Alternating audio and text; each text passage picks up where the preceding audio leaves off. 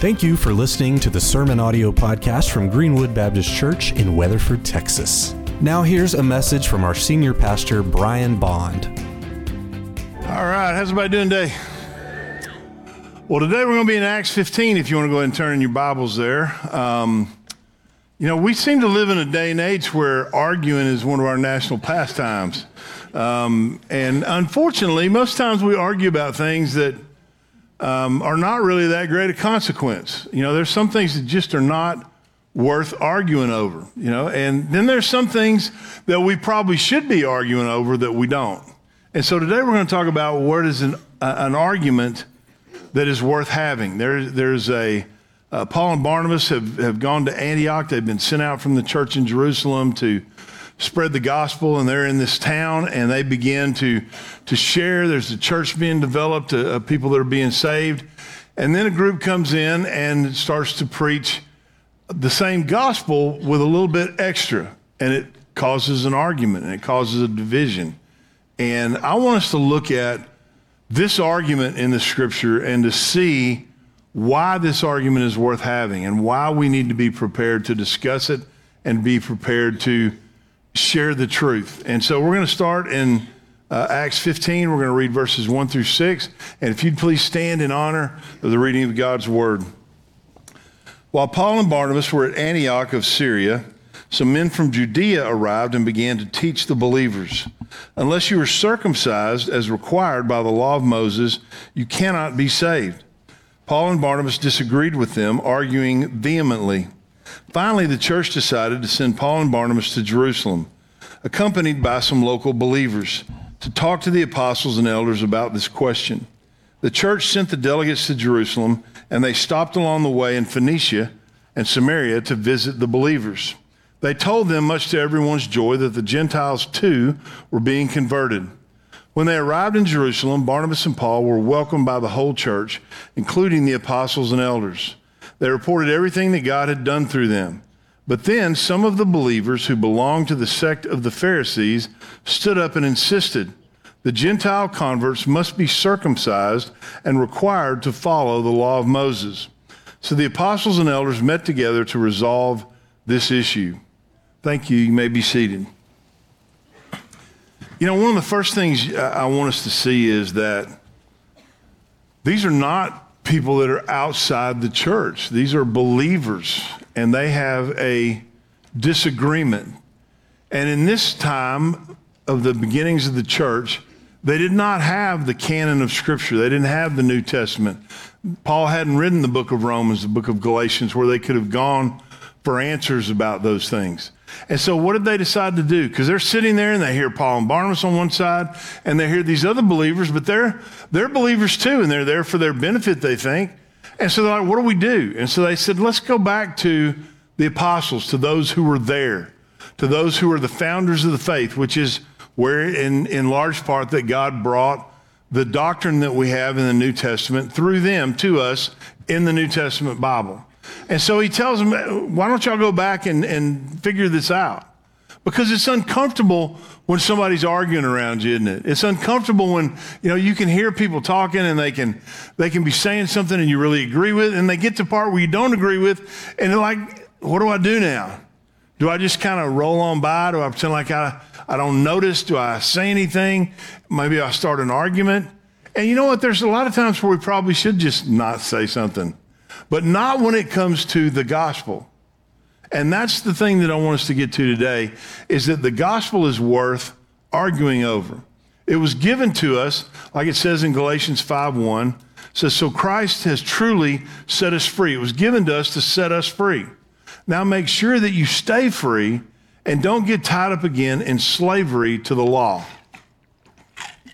And that's what was going on here is that the this group of believers from Judea, from Jerusalem, they weren't sent out by the church. They took it on themselves to go and to educate these people. And you know what? There's all kinds of groups that are going to come around and tell you, hey, we have the real truth about how you can be saved. And they'll take the gospel and add something to it. And that's the key thing to look for. What is the gospel? The gospel is that we are saved by grace. That means it is undeserved. We didn't do anything to earn it, and it comes through faith in Jesus. So, by grace, through faith, that's how we are saved. And when anybody adds something to it, whether it's you got to do this thing and you know you got it's by grace through faith plus this or plus that or plus the other thing, it is not the gospel. And not only is it not the gospel, it's a lie. And not only is it a lie, but it's a destructive lie. Well, how do we know that? Because you know what the Bible tells us? That there, there are going to be many, Jesus said, many are going to say to me on that day, but Lord, didn't we do these certain things? And he's going to say, away from me, source of iniquity, I never knew you. So here's the deal. That plus thing that gets added does not get you into heaven, but there are a lot of people who are going to believe that that's the ticket.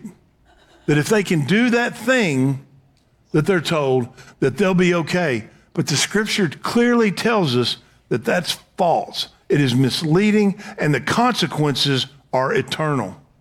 So there are some things that are worth arguing over. You know, one of the big parts of this, and, and, and we don't know the motivations of those that came and started saying, well, you got to do this, you got to do that. Maybe they had good intentions. Maybe it's just because there was such a transition, there was such a huge change that it was just hard for them to kind of get their minds around. You know, there's certain things in life that, that when they change, they just kind of throw us for a loop. And it's, sometimes it's like we kind of get sick of change. And there's a, a scientific study that shows that our first reaction to almost any kind of change immediately is, is anger. You know, when you come home and your, your wife's re, reorganized the whole living room, your first thought is, why? Where's my chair? Where, I mean, what? Everything's mixed up. Now, you, you may ask her, and she goes, Well, here's why I did this.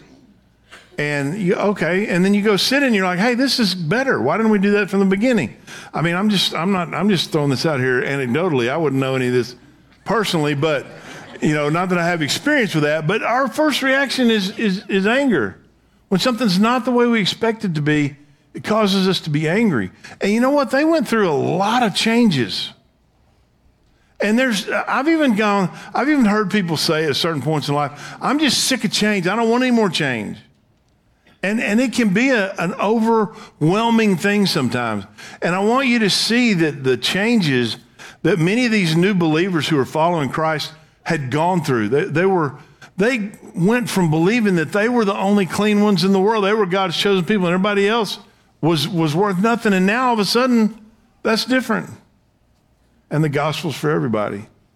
And one of the big things is they'd been taught their whole life. It was part of their routine to follow the laws of Moses, to follow the ceremonial laws of cleansing. I mean, it's, it's hard to break a routine, isn't it? And then all of a sudden they're being told, hey, you don't need to do those things. And it's hard to stop. And not only is it hard to stop, but sometimes we get so used to something that we start seeing it as the only right way. You know, I've, I've run across a few people in life, and it just shocks me that, that prefer Blue Bunny to Blue Bell. And I have nothing for those people. I got no, I, got no help for you if that's what you think.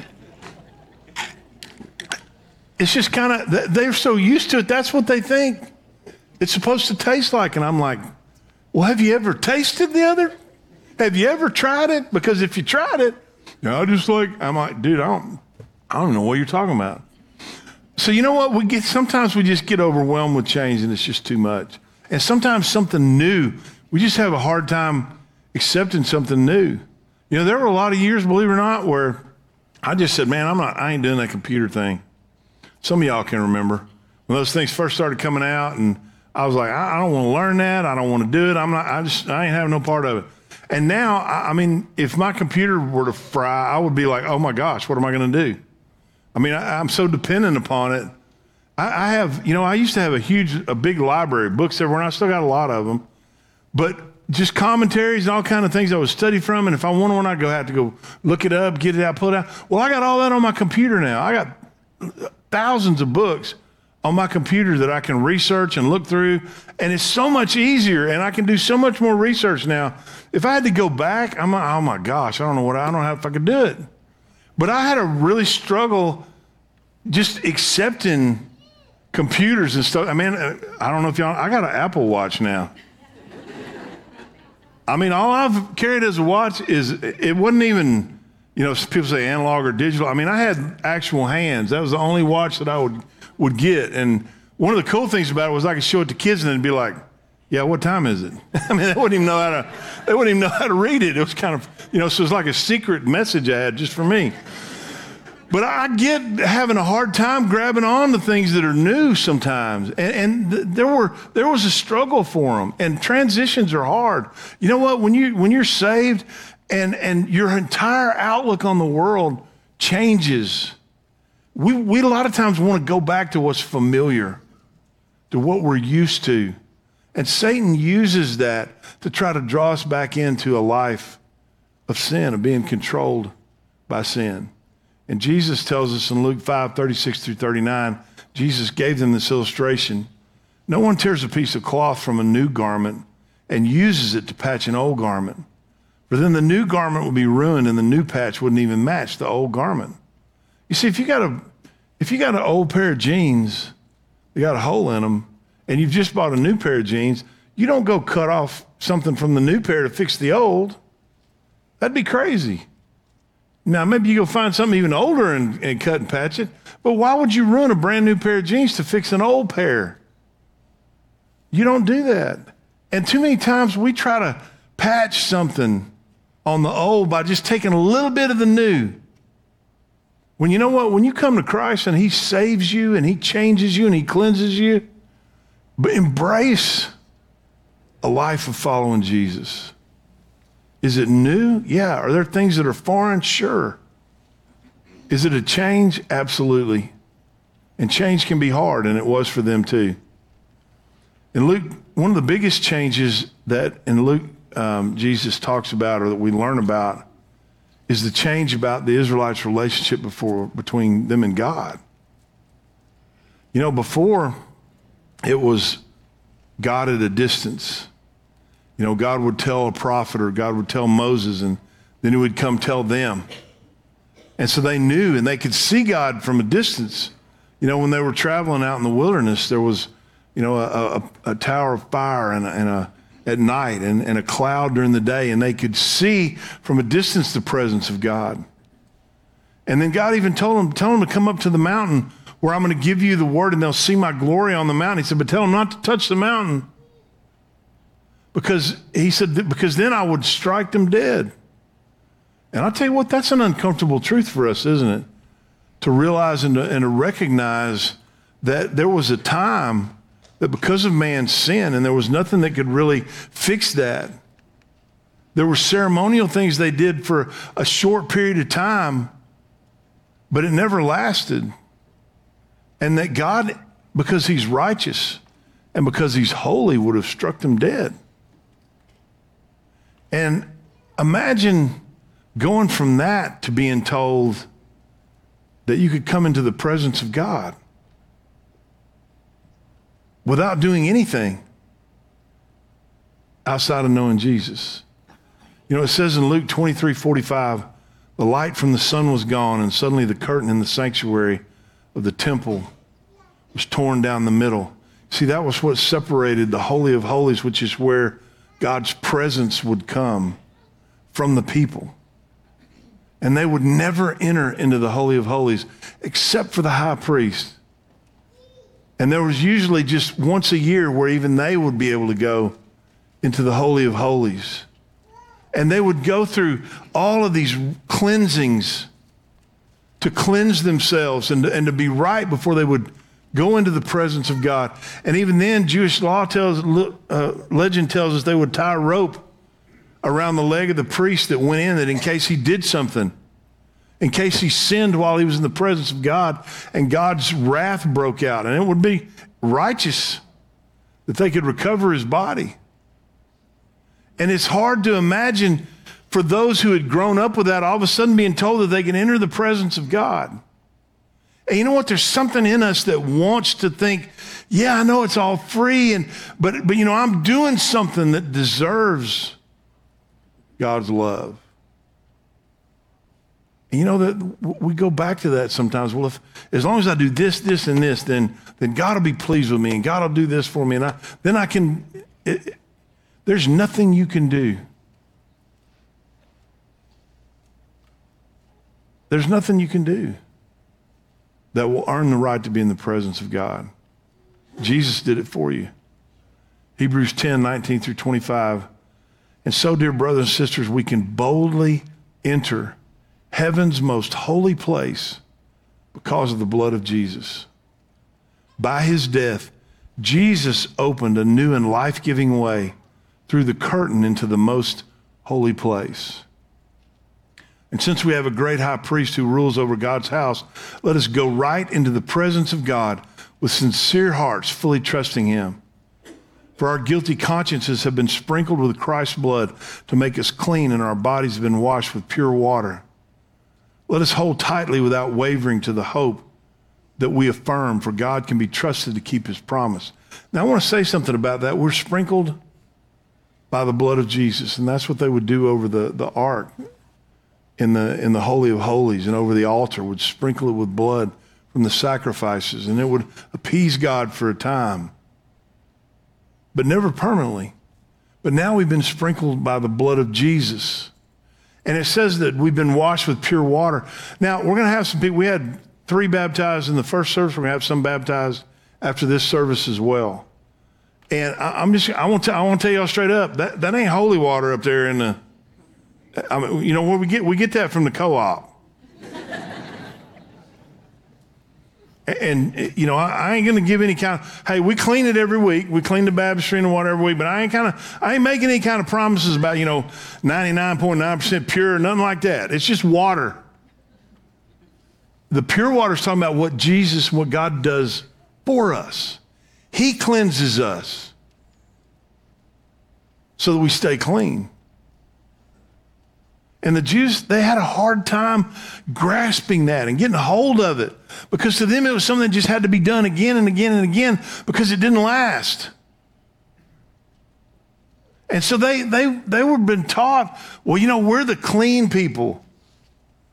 But the reality is that the law and the sacrifices really just should have pointed out to them that nobody's really clean because nobody stays clean except for when Christ comes into the world. You know, we just, our kids just got back from children's camp. We had youth camp a couple weeks before that. And those are some great weeks. Our kids has had a great time.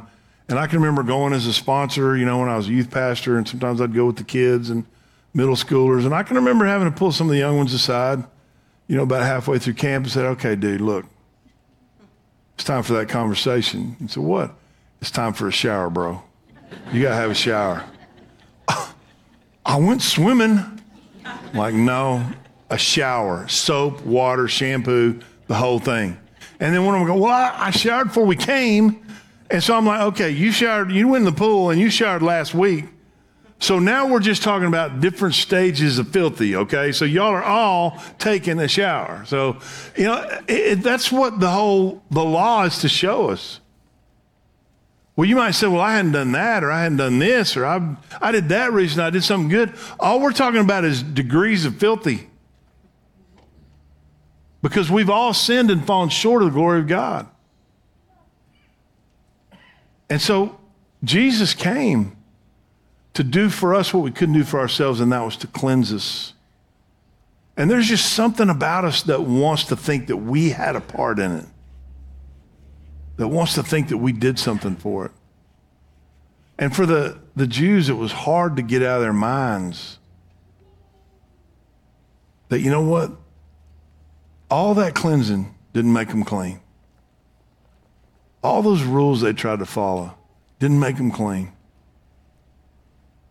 You know, there's, we have all kinds of groups in the world. You know, we would, we see ourselves different ways. Well, I'm this kind of person, they're that kind of person, they're this, you know, whether it's by race or by creed or by religion or by the way they work or where they live or how they do things or, you know, or their politics. We, We subdivide people into all these different groups. And the Jews had been used to doing that their whole lives. You, you were either God's chosen people or you weren't. But when Jesus came and told and showed them through Peter, and particularly afterwards, that the gospel was for all people, and they began to learn, you know what? We're the same as they are. Acts 5 9 through 11, he made no distinction between us and them, for he cleansed their hearts through faith. This is in Acts 15, 9 through 11. Peter's giving his arguments. So now, why are you challenging God by burdening the Gentile believers with a yoke that neither we nor our ancestors were able to bear? We believe that we are all saved the same way by the undeserved grace of the Lord Jesus. You see, there are there, there literally are two kinds of people in the world. There are people who've been saved and people who are lost. And you know, everything else is just chaff. Because those are the only two things that are going to matter. You know what? You, you, you probably have more in common with somebody that lives on the other side of the world that doesn't understand a word of English and would come and follow you around for a week just going, What are you doing? And the same thing with the way they live because they know Jesus and so do you.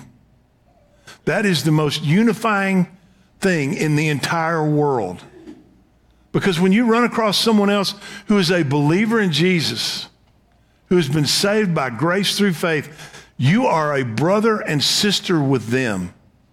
And you have more in common with them, even though you may not speak the same language, you may not have the same customs, you may not dress the same, look the same in any other way. You have more in common with them than somebody lives down the road from you that doesn't know Christ. Now, we're to love those people no matter where they are. But we all we need to come to that understanding. There are saved people and there are lost people. There is no distinction. There's not going to be levels in heaven. Oh, well, these are this kind of saved people. Or this this kind of lost people. There aren't going to be any distinctions in hell either. It don't matter how much money you have. It doesn't matter whether you're poor, whether you're rich. It doesn't matter whether you're in the top 2% of intelligence or not. It doesn't matter. The only thing that is going to matter for eternity is do you know Jesus or not? Have you been saved by grace? We believe that we're all saved the same way by the undeserved grace of the Lord Jesus. Romans 3 9, well, then should we conclude that we Jews are better than others? No, not at all. For we've already shown that all people, whether Jews or Gentiles, are under the power of sin. That is the great common factor between us and everyone is that we all struggle with sin. We've all sinned. There's nobody that comes into church and go, well, I'm here. I deserve to be here because I haven't sinned. I'm good. None of us. We're all sinners. And that is the great common factor that we have with everybody in the entire world is that we can relate to them because we've all sinned. Now, you may not be relate, able to relate to their particular sin. As a matter of fact, maybe their sin's one that you're not tempted by at all. And it's easy to look at them and think, well, you know, I don't, I don't struggle with that. How can they blah, blah, blah? But the fact is, they would probably look at you and wonder why you struggle with certain sins that they don't. But the factor, common factor is that we all sin. And see, here's the thing the Jews were given this yoke. And this yoke, it, it's a burden. You know, we don't really, we think about yokes, we usually think about eggs, but in Jesus' day and in the, the days in the early church, they would have thought of a yoke as something different. And that yoke is a, is a wooden device that goes around the, the necks of oxen to connect them to a burden so they, they could pull and carry or do whatever this burden. And in Acts 5, part of the verses I read, it says, Why are you now challenging God by burdening the Gentile believers with a yoke that neither we nor our ancestors were able to bear? You see, that's the thing. Nobody was able to live up to the law because you can't be perfect. Because you might be reading, hey, okay, I haven't sinned in that one, I haven't done that one, I'm good there. But then you're going to get to one, oops, wow, that, okay, I've done that one. I've done that one a lot. I'm really struggling with that one right now. You're going to get to a place where you realize that you're a sinner. That's what the law does. The law doesn't make you righteous, it shows you how unrighteous you really are. For all have sinned and fallen short of the glory of God. All have sinned. Well, but I didn't break any of the big ones. It's still a sin. And you know what? The wages of sin is death. And that means separation from God. So you can't be right with God by bearing that yoke because you can't bear up to it. So, how do we get there? Colossians 2 14 through 17. He canceled the record of the charges against us and took it away by nailing it to the cross. Now, I want to tell you, you notice in that verse, it doesn't, it doesn't say anything about what we do, does it? It talks about what he does for us. He canceled the record of the charges against us. You know, that's one of the amazing things about forgiveness that comes from God is that when God forgives, he forgets. Now, it's not a, well, he, he obviously doesn't know anymore. He chooses to forget. He canceled not just the charges, but the record of the charges. You get that? So he doesn't look down through there and go, oh, yeah, there's Brian Bond. I see his record here. I've forgiven him of a bunch of stuff. Now, he's still God, he knows. But the record is canceled, the record is clean. In this way, he disarmed the spiritual rulers and authorities. He shamed them publicly by his victory over them on the cross. You see, the Jews had gotten to a point where they were like, I follow all these laws, therefore I'm better than you. And Jesus came and said, Hey, you follow this one, but what about that one? You break one law, you're a lawbreaker. But they used it as a sign of, well, we're better than other people. He shamed them publicly by his victory over them on the cross. So don't let anyone condemn you for what you eat or drink or for not celebrating certain holy days or new moon ceremonies for Sabbaths. For these rules are only shadows of the reality yet to come, and Christ himself is that reality. And so here's part of that adding something to it is, is that you're not, you know, holier because, well, I do a little more. Because I follow this one too, and I do that one too. See, he's already showed that's not good enough. That's what the rulers and authorities thought. Yeah, they broke the law, but they kept a lot of the laws that nobody else kept. And so they were better. And so when somebody tries to come to you and say, well, you got to be a Christian because you got to do this too, and then you got to do that, that's not of God. If somebody comes and tells you, well, you got to be a member of this church to be saved, that's not of God and that's not the gospel. You've never heard it come from this stage here in this church that you have to be a member of this church to be saved, ever. You've never even heard me say that you got to be a Baptist to be saved. Anybody that tries to tell you that you got to be a member of their church or their denomination or their certain thing, that's the only way to be saved, that is not the gospel of Jesus Christ if you come across somebody, I don't care what, well, I'm this or I'm that, but if they know Jesus, they're a Christian. Not because they joined a church, but because God cleansed them. Now, be wary of people that add anything to the gospel.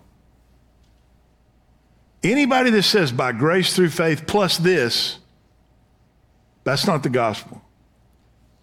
And it deserves we need to be prepared to defend against that. You want to know the deal? Here's one of the things is we just figure, well, if somebody throws out a Bible verse or they got on a Christian t-shirt, we're all good. We're not. Because here, I want you to catch something from this. This wasn't people from outside. This wasn't people from the world coming in. This is people who came from the church in Jerusalem that were given a false doctrine. And you know what? Peter and, and Barnabas, or Paul, excuse me, Paul and Barnabas, they didn't sit around and go, well, we don't want to cause any conflict. We just want everybody to get along. They argued strongly because the gospel is worth arguing over and it's worth fighting for.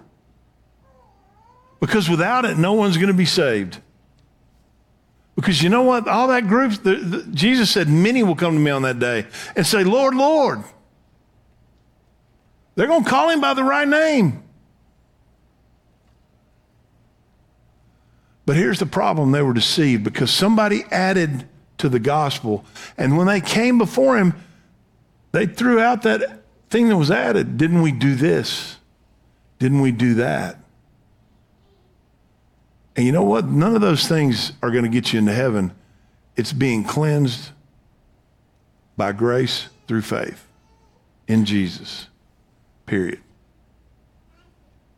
He canceled.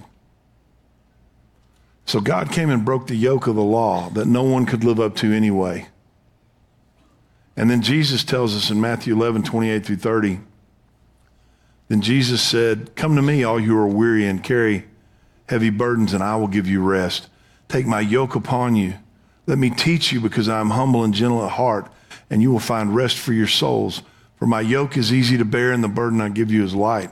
Now, here's the deal with this is, and here's where a lot of the conflict comes in with us, is this thing about, well, okay, what about people who who still sin, which is all of us? Well, what about folks that do this or folks? I mean, shouldn't they be? If you're not doing this, then you're not really saying. That's not for me to say. But there is in the Bible plenty of places where it says, look, you are to live this way. You are to do this. In James 2:14 it says, "What good is it, dear brothers and sisters, if you say you have faith but don't show it by your actions? Can that kind of faith save anyone?" He's not saying you got to do stuff to be saved. What he's saying is, if you say you really have faith and yet you continue to live in open rebellion before God, is that really a faith that can save you? That's the question. John 14, 15, it says, If you love me, obey my commandments. See, we don't obey God's commandments because we're trying to earn God's love or we're trying to earn God's salvation. But Jesus says, you know what? Once, I, once you're saved and you belong to me, if you love me, you'll want to obey, obey me. There should be a level of want to. And so here's the deal. I don't, sometimes you struggle because you know somebody says, Yeah, I'm saved, but then you don't see the evidence of it. The way they live is outside the, the will of God. You know that. I've known people that have struggled with certain sins their whole lives. I've known people that have, that have struggled with addiction or struggle with this particular kind of sin or doing this, and they just struggle with it over and over again. And they blow it, and then they, they come back and they try again and they blow it again. And you know what? I don't worry about those kind of folks. I'm going to tell you what I worry about in just a second. Romans 7 21 through 8 1. Paul said he struggled with sin. I've discovered this principle of life that when I want to do what is right, I inevitably do what is wrong. I love God's law with all my heart, but there is another power within me that is at war with my mind. This power makes me a slave to the sin that is still within me. Oh, what a miserable person I am. Who will free me from this life that is dominated by sin and death? Thank God the answer is in Christ, in Jesus Christ our Lord. So you see how it is. In my mind, I really want to obey God's law, but because of my sinful nature, I'm a slave to sin. So now there is no condemnation for those who belong to Christ Jesus. See, hear what Paul's saying? Man, I want to do the right thing, but I end up doing the wrong thing. And you know what? The, yeah, man, it might be momentary pleasure in sinning, but it made him miserable. He said, I just, I keep struggling. I fail.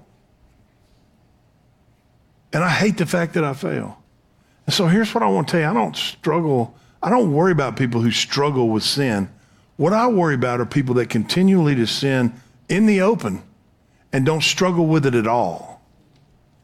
That's what I worry about. Those are the ones that concern me. It's people that can live in open rebellion to God as though it's nothing. I don't struggle with the person that's like, man, I, I can't believe I keep having this same battle. How can I get victory over it? I've tried and I've tried and I'm still struggling with it. I don't worry about them. Now, I'm not saying I don't want them to do better. I want them to be set free from it. I do. And can they be set free? Yes. But they're probably always going to, we're all going to struggle with some kind of sin our whole life. And so I don't worry about people that struggle with it. I worry about people that don't. That sin without shame, without remorse, without struggle. You know, one of the warnings in Scripture, it talks about people that continually rebel against God to the point where they have a seared conscience and they don't even recognize sin as sin anymore.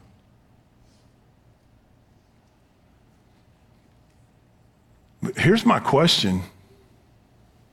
I'm not asking you if you struggle with sin. I'm asking you, are you sinning without struggling?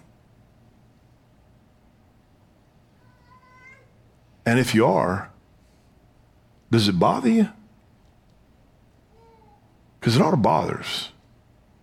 It may not bother you in the moment,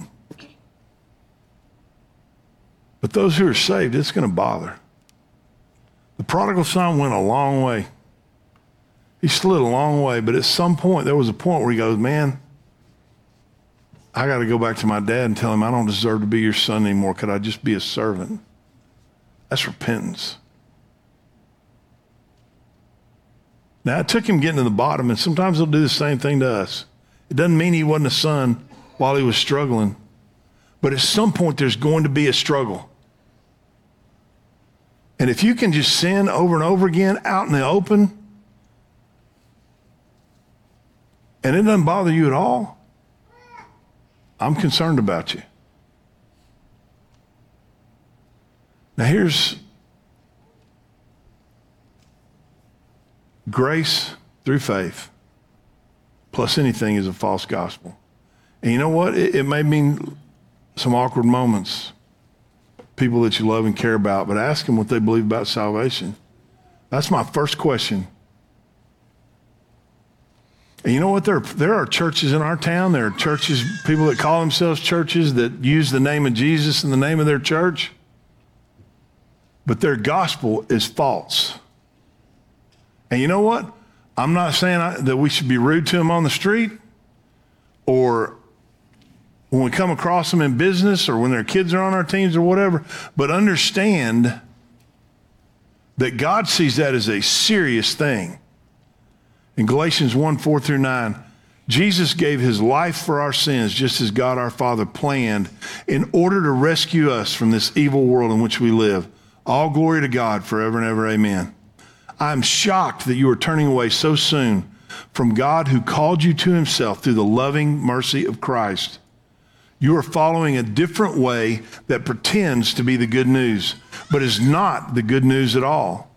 You are being fooled by those who deliberately twist the truth concerning Christ. Now, you know what that means? That's anybody that says it's something else. You got to be a member of this church. You got to say this. You got to give this. You got to do that to really be saved. And then what he says, let God's curse fall on anyone, including us or even an angel from heaven who preaches a different kind of good news than the one we preach to you. I say again what we have said before. If anyone preaches any other good news than the one you welcomed, let that person be cursed. Now they're under a curse if they preach anything other than the gospel of Jesus Christ. And that gospel is that we are all sinners, that we have all failed, that all have sinned and fallen short of the glory of God, and that there is absolutely nothing you can do to fix that. Only Jesus could fix that for you. God became flesh and dwelt among us. Jesus died on the cross, having not sinned, to pay the penalty for those who have who would believe in him. And any who would believe on him would not perish but have everlasting life.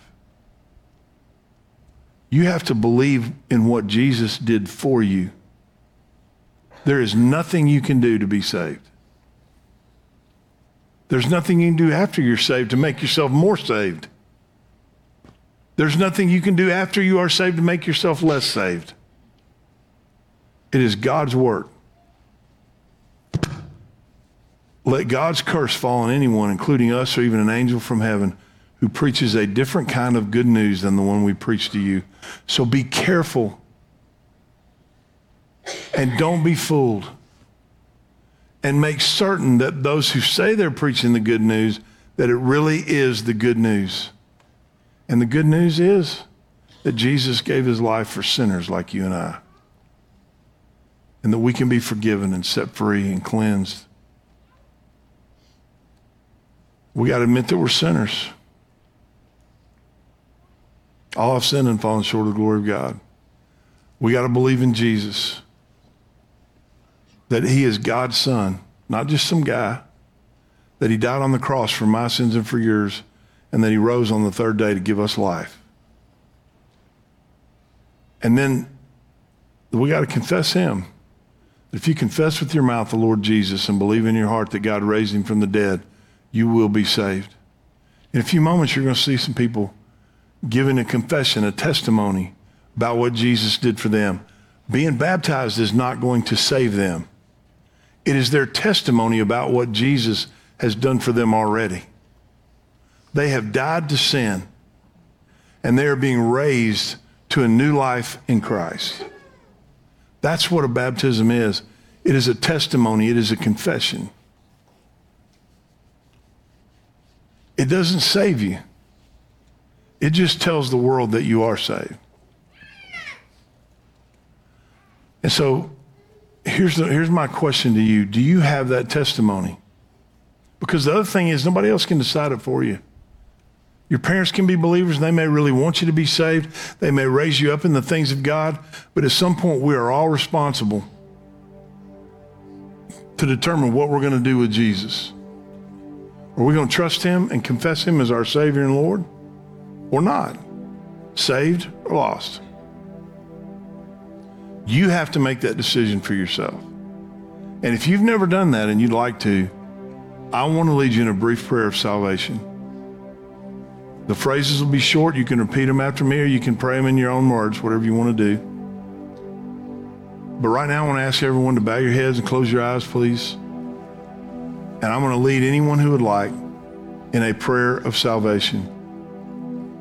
You can repeat it after me. Like I said, in your heart, God will hear you. But I want to encourage you.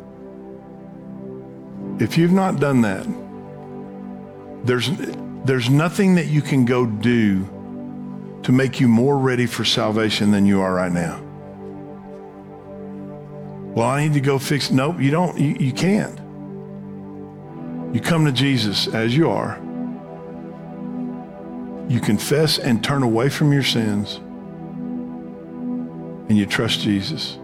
And if you'd like to do that today, pray this with me right now. Dear Father, thank you for loving me and thank you for Jesus. God, I know I'm a sinner. Forgive me of my sins.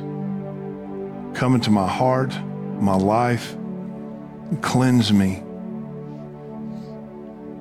Make me yours.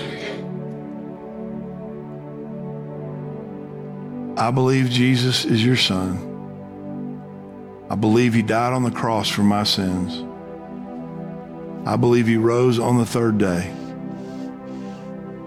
So today, I confess Jesus as my Savior and Lord. Thank you, God, for this salvation. Now, without anybody looking around, here's what I want to ask you to do. I'm not going to ask you to stand up or speak in front of everyone. But if you prayed that prayer today and I'd love to encourage you. I'd love to pray for you. So here's what I want you to do. I want you to look up at me and keep looking. Look right now until I see you because I want to pray for you. If you prayed that prayer today, look up at me right now.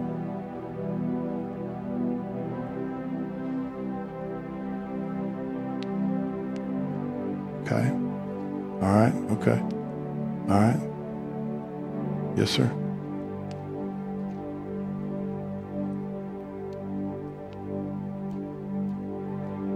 Okay, I want to pray for you, and we would love to help you. We'd love to have a conversation with you, whether it's on the phone or in person, and answer any questions you have, and also talk to you about the next steps in following Jesus. We're not going to ask anything from you. You don't even have to join our church. You're welcome to come here if you'd like. But whether you do or not, we would love to help you in your journey and taking the next steps in following Christ. So there's a number you can text, save to that number up on the screen, or you can uh, click on that QR code, which is also in your bulletin. You can do that later today if you want. But I would encourage you to let someone know. It's important to tell someone about your new decision with Christ. If you're here with your parents, tell them. And we would love to hear hear from you and have the opportunity to talk to you. We're not going to bug you, but we do want to help. And so I want to pray for you right now. Dear Heavenly Father, I thank you for those that have come to a saving knowledge of Jesus. And Father, I thank you for the gospel. May we as believers be clear on what that is. And Father, may we be willing, Lord, to endure even uncomfortable moments to share the true good news that comes through Scripture and that came from the Word, who's Jesus. Father, we thank you for saving us. Thank you for saving those that have made a decision today to trust you. And Lord, we pray and we ask these things in Jesus' name. Amen. Thank you for listening to the Sermon Audio Podcast from Greenwood Baptist Church in Weatherford, Texas. You can find links to topics and scriptures discussed in this episode by looking at the show notes. You can find more information online at greenwood.church. If you have any questions or comments, please send an email to info at greenwoodbc.com.